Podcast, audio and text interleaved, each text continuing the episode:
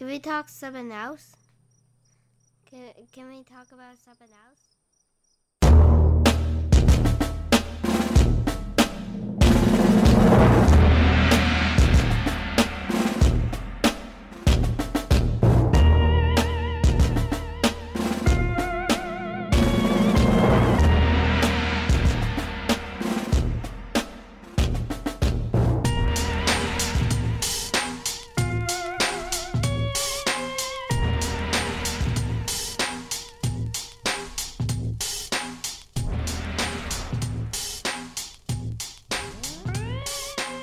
Hello.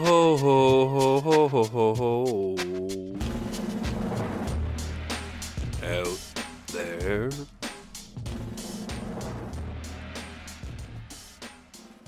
The holidays are not an easy time for many of us. They bring about memories of good times we had with those who are no longer around.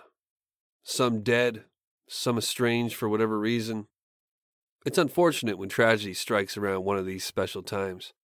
A car crash on Christmas, a heart attack followed by a face plant into the sweet potato pie after Thanksgiving dinner. Tragedy haunts what is supposed to be a magical time, spoils the mood a little. There is a home somewhere in Ohio where something that happened near 50 years ago still makes it uncomfortable to be in around Easter time.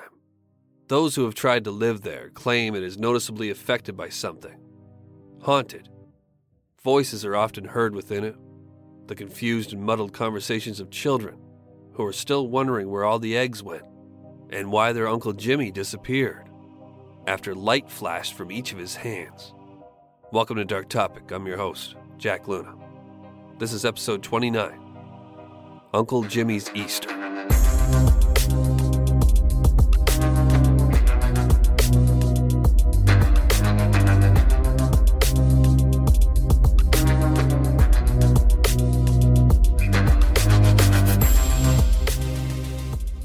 James, aka Jimmy Ruppert, was born March 29, 1934, in Hamilton, Ohio, a relatively small town in comparison to its big brother Cincinnati, that looms 20 miles to the south. This difference in size mirrored Jimmy's short stature next to his lone sibling, older brother Leonard, whom, like his father he shared a name with, stood close to six feet tall. Little Jimmy was a runt and would eventually top out at around five foot six. He took after his mother, Charity, in this regard. The family lived in a barn like structure that was without running water for most of Jimmy's childhood. His father raised chickens, much to Jimmy's detriment as he had asthma, and because of his exposure to the feathers and chicken shit, spent his formative years as a hunched, sickly outcast, tormented by other kids, and left out of most activities like sports and play. Jimmy was always conscious of the fact that his parents had wanted a girl. They often reminded him of this. Jimmy's father was disaffectionate towards him and showed clear preference for Leonard Jr. He regularly informed Jimmy that he wouldn't amount to anything, and likely would spend his life dependent upon others, as he was a useless weakling. Leonard Sr. died of tuberculosis at the age of 36, leaving 12 year old Jimmy under the rule of his older brother, whom, without effort, took over as man of the house. Besides the bullying Jimmy experienced at school, he was doubly terrorized by Leonard Jr. when at home. Jimmy claimed he was off beaten up, locked in closets, tied up with ropes, sat on until near suffocation on a regular basis. Almost typical big brother stuff, I guess, although Jimmy always viewed his brother as a sadist who satiated himself by tormenting him. I'm a big brother myself and can remember doing a smidgen of this stuff to my younger bro, Leroy. I know he's listening, and I just want to formally apologize for Charlie horsing your limbs and leaving you debilitated at times as you scream for mercy. One in each arm, then each leg, maybe one in the stomach. He'd be pleading for me to stop by the final limb, and the storyline here brought some of those memories back. I'll give him a free shot next time I visit. Uh, maybe I'll even let him flick some spit in my face, jersey me, knock me over, fart in my face, and call me a bitch like I used to do back in our late 20s. Anyways, by the sounds of it, Jimmy had it rough growing up. After his father's death, his mother leaned heavily on Leonard Jr. and wasn't shy about her disappointment in her little Jimmy. Things at school got progressively more humiliating for the kid, His brother had set the bar unattainably high by producing good grades and excelling in sports. Jimmy did neither and was constantly reminded by teachers of how great his brother had been in comparison. Leonard Jr. had gone on to achieve a degree in electrical engineering and eventually became a successful engineer at General Electric. Jimmy, true to form, flunked out of college and spent much of his time holed up in his room at Mom's house, reading weird books and polishing his guns. An outstanding and lasting blow was landed by his older bro when Jimmy introduced one of his rare girlfriends to him, a girl named Alma, and soon found himself dumped. Leonard Sr. would proceed to eventually make Alma his wife, and the two had eight children together. A constant reminder of Jimmy's impotence every time the brood would visit. By the time Jimmy Ruppert reached his 30s, he had nestled into the role his father had prophesied for him. He still lived at home, couldn't seem to hold down a job, and spent most of his time as a recluse. At some point, Jimmy was busted for making obscene phone calls to a girl who worked at the local library that he so often frequented, a charge he never disputed, but one that would spiral him into a fog of paranoia, plumed around him as a result of his belief that everyone was talking about him. Jimmy's mother and brother eagerly spread the word around of Jimmy's charge, and soon being out in public became unbearable unless Jimmy was at the local bar a dive named the 19th Hole, where he would become an everyday patron over the years, building up a debt to his mother and brother who he'd hit up for drinking money at every opportunity. Jimmy had taken a stab at the stock market and lost thousands. He was completely down on himself and fully living up to Leonard Sr.'s low expectations, and was beginning to believe that his family had sabotaged his entire life. Jimmy claimed that the FBI was following him, the police and PIs had been falsely informed by his family that he was a communist and a homosexual, apparently viewed as reprehensible to Jimmy in the Midwest around 1965. I'm sure it felt that way. There's a lot of man's mans in the footage I've watched of the crowds that gathered round Jimmy's home after his eventual Easter Day meltdown, smoking cigars and jingling their oversized genitals through work pant pocket. Largely viewed as a sissy, Jimmy eventually became obsessed with guns in an effort to boost his appeal to the ladies. Having guns gave him a sense of strength. No matter how short and weak, a man with a gun holds power. Jimmy was later described as a gun freak by the town's police chief.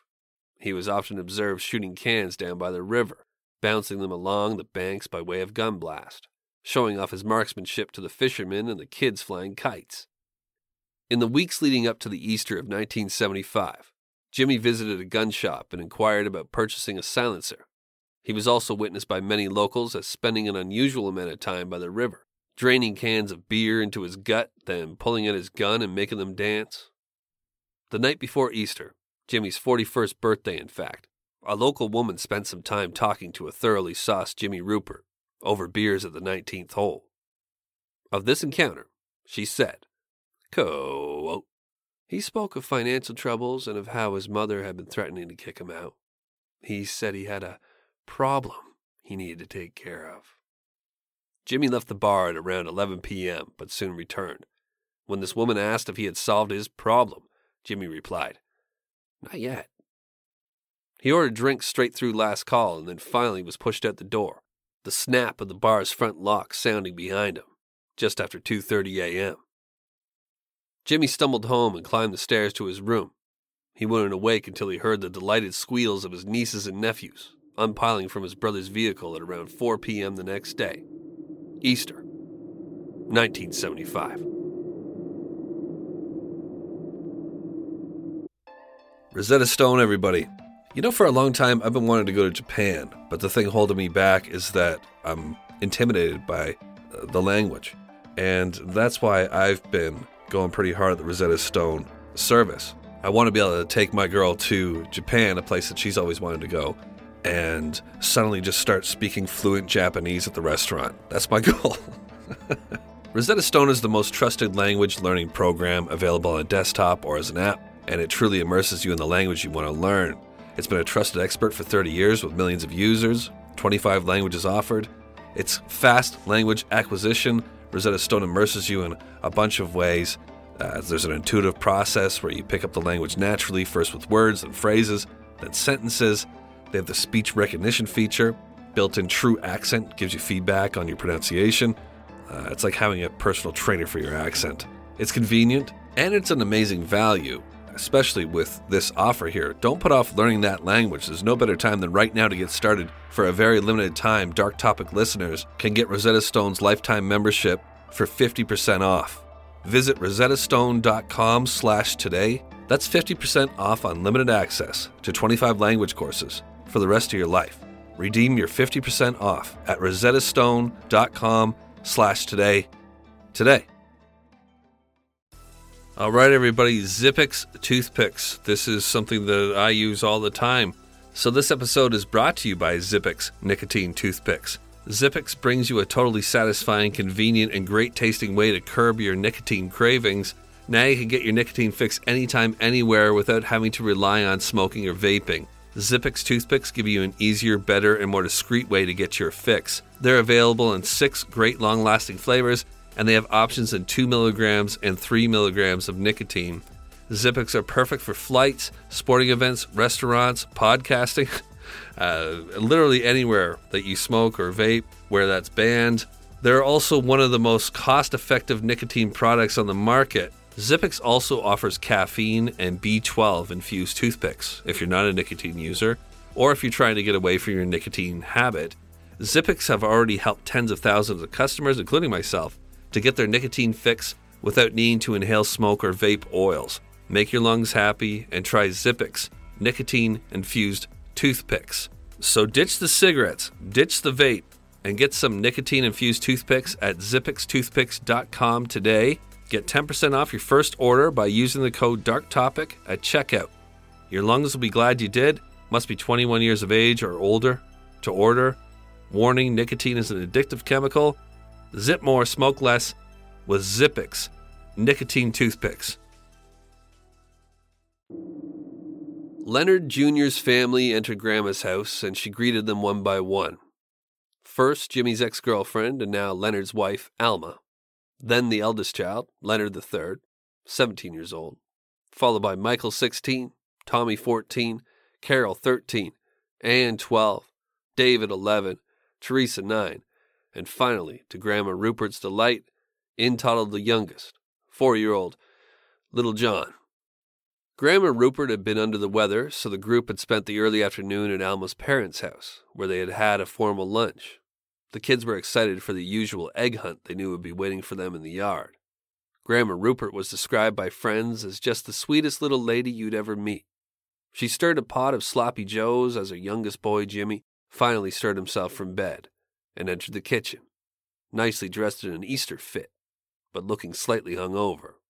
He scoffed at the pot, wondering why he'd bothered to get dressed up for such a lowly Easter feast. He spoke with his brother of politics and the stock market for a bit, observing his nieces and nephews, joyously hunting for eggs out in the yard.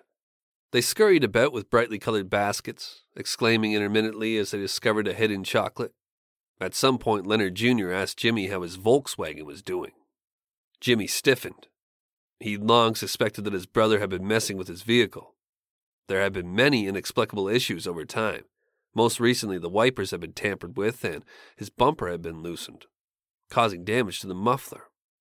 This comment from Leonard verified Jimmy's suspicions. He headed upstairs, saying he was going to get his guns and go shoot for a while.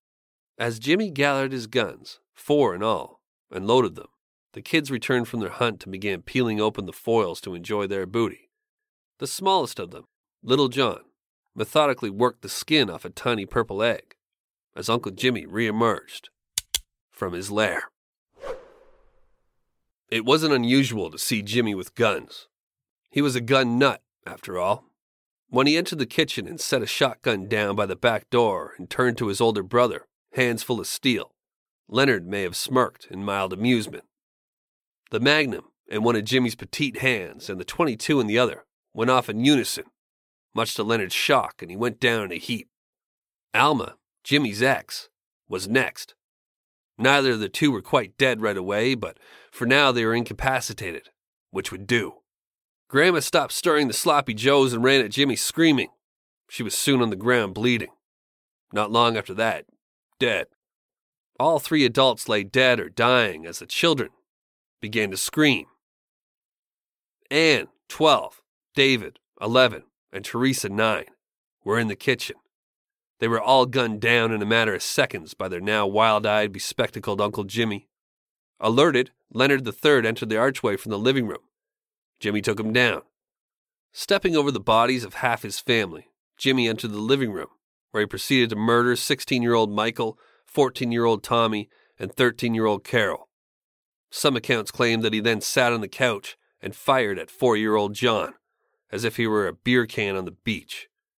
One officer later said of finding John, quote, When I walked through that front door right into the middle of that carnage, I saw that four year old little boy with blue bib corduroy overalls on, a long sleeve cotton shirt, and lying on the floor at the foot of the couch, stretched out with a bullet in his head. In his outstretched right hand, he had partially opened the purple tinfoil wrapper of a chocolate Easter egg. That was a sight that shook me to the depths of my soul, and I have never forgotten it. Jimmy Ruppert walked around the house and delivered a final shot to each of his family members' heads. In total, he fired 35 rounds, a little over three apiece, extra for Leonard the second and third to be certain.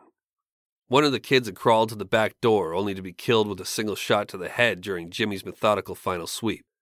Having finally taken care of his problem and achieving the most heinous mass killing ever played out in a private dwelling, Uncle Jimmy sat for three hours in the stunned silence as the house morphed from a place of joy to what many still claim to be a house of haunts. He then phoned police, stating simply that, quote, There's been a shooting. When authorities arrive, Uncle Jimmy answers the door. He's dressed like an Easter egg, with plaid slacks, a yellow shirt offset with a white tie. The shirt sports an unintentional upraised microdot feature of blood red, lending even more character to his getup on this day. Officers ask if he's phoned in a shooting. Jimmy only lowers his eyes.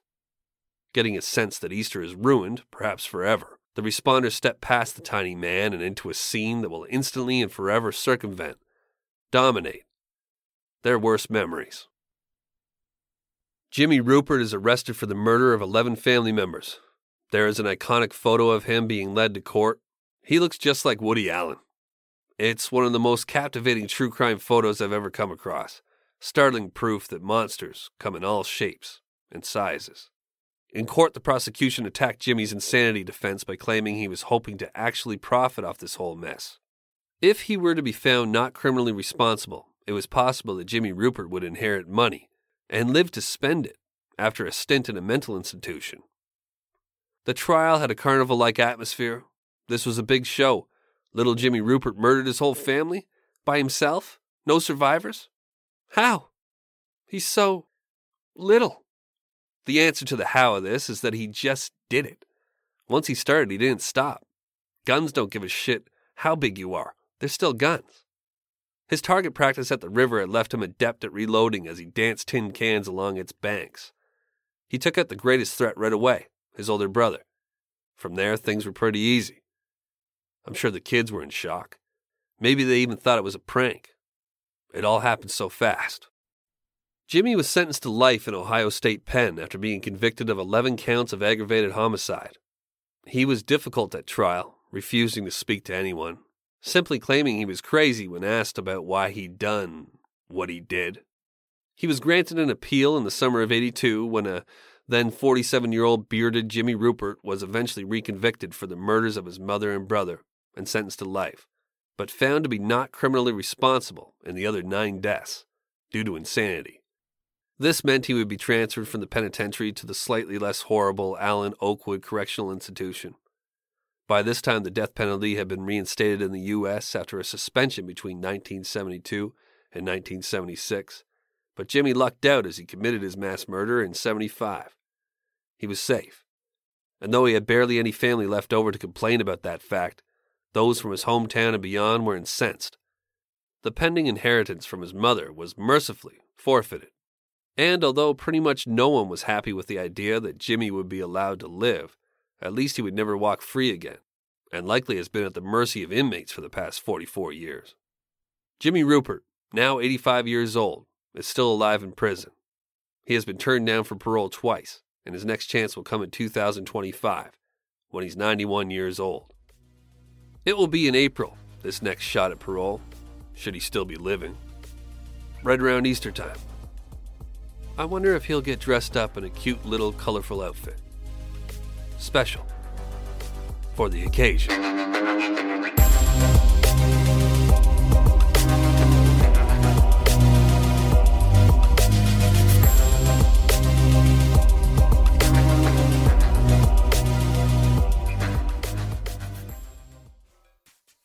Dark Topic is an 1159 media production. To support on Patreon, visit patreon.com slash darktopicpod. For merch, or just to reach out, visit darktopicpodcast.com.